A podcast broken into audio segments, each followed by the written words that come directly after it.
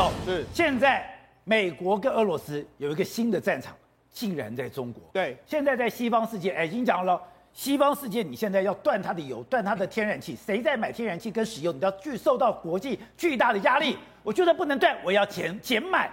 那普京怎么讲？不买没关系，我就卖到亚洲，而且中国是我的好朋友，我可以卖到中国。是，结果叶伦讲，叶伦马上就对中国下警告。对，你到底要站在哪一边？没错，上普丁最新的这个说法是，欧洲国家你不要买我们的天然气，没有关系，我们开发亚洲市场。那亚洲市场的话，还有包，特别是前几年就开始已经出口能源的中国，所以他显然把中国视为是说，哎。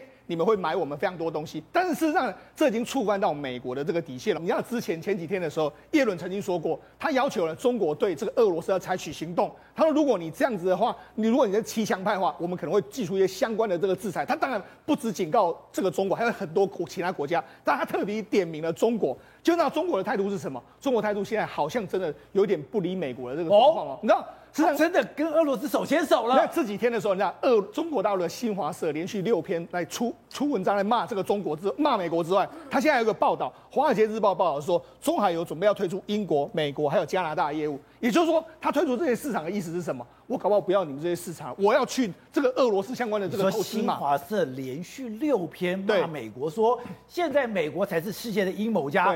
美国才是世界动乱的根源。对，所以你知道，事实上现在，哎，好像中国的态度又有一点点不太一样的这个状况。好，那我们讲。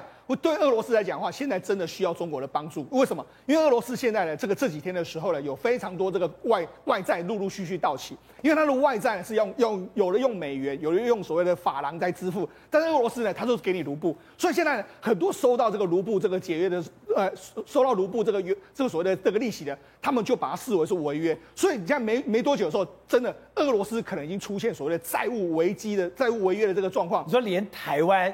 台湾的俄罗斯债对也收不到利息了，对，所以你要想，现在是这个违约哦，接下来有一连串的都要都要违约。好，那除了这个违约，可能未来借不到债之后，现在对俄罗斯来讲的话，它有两个压力，一个是通膨的压力。那最新公布的这个通膨来说，俄罗斯已经飙到十四十七点四九，这个通膨率非常高。另外一个中这个俄罗斯的这个 PMI，就是他们的这个经济的成经济的这个前先行指标，五十是荣枯线再继续往下掉，前一期是四十七，现在已经掉到四十四，还在继续往下掉。所以现在整个俄罗斯的这个产业还有俄罗斯的通膨是相当相当之巨大，所以你说俄罗斯的崩盘是时间的问题。对，所以那现在他要要求什么？所以为什么这时候对这个为什么普丁要说中国可以买？因为中国对他们来讲太过太过重要。但其实不只是只有中国买，我跟你讲。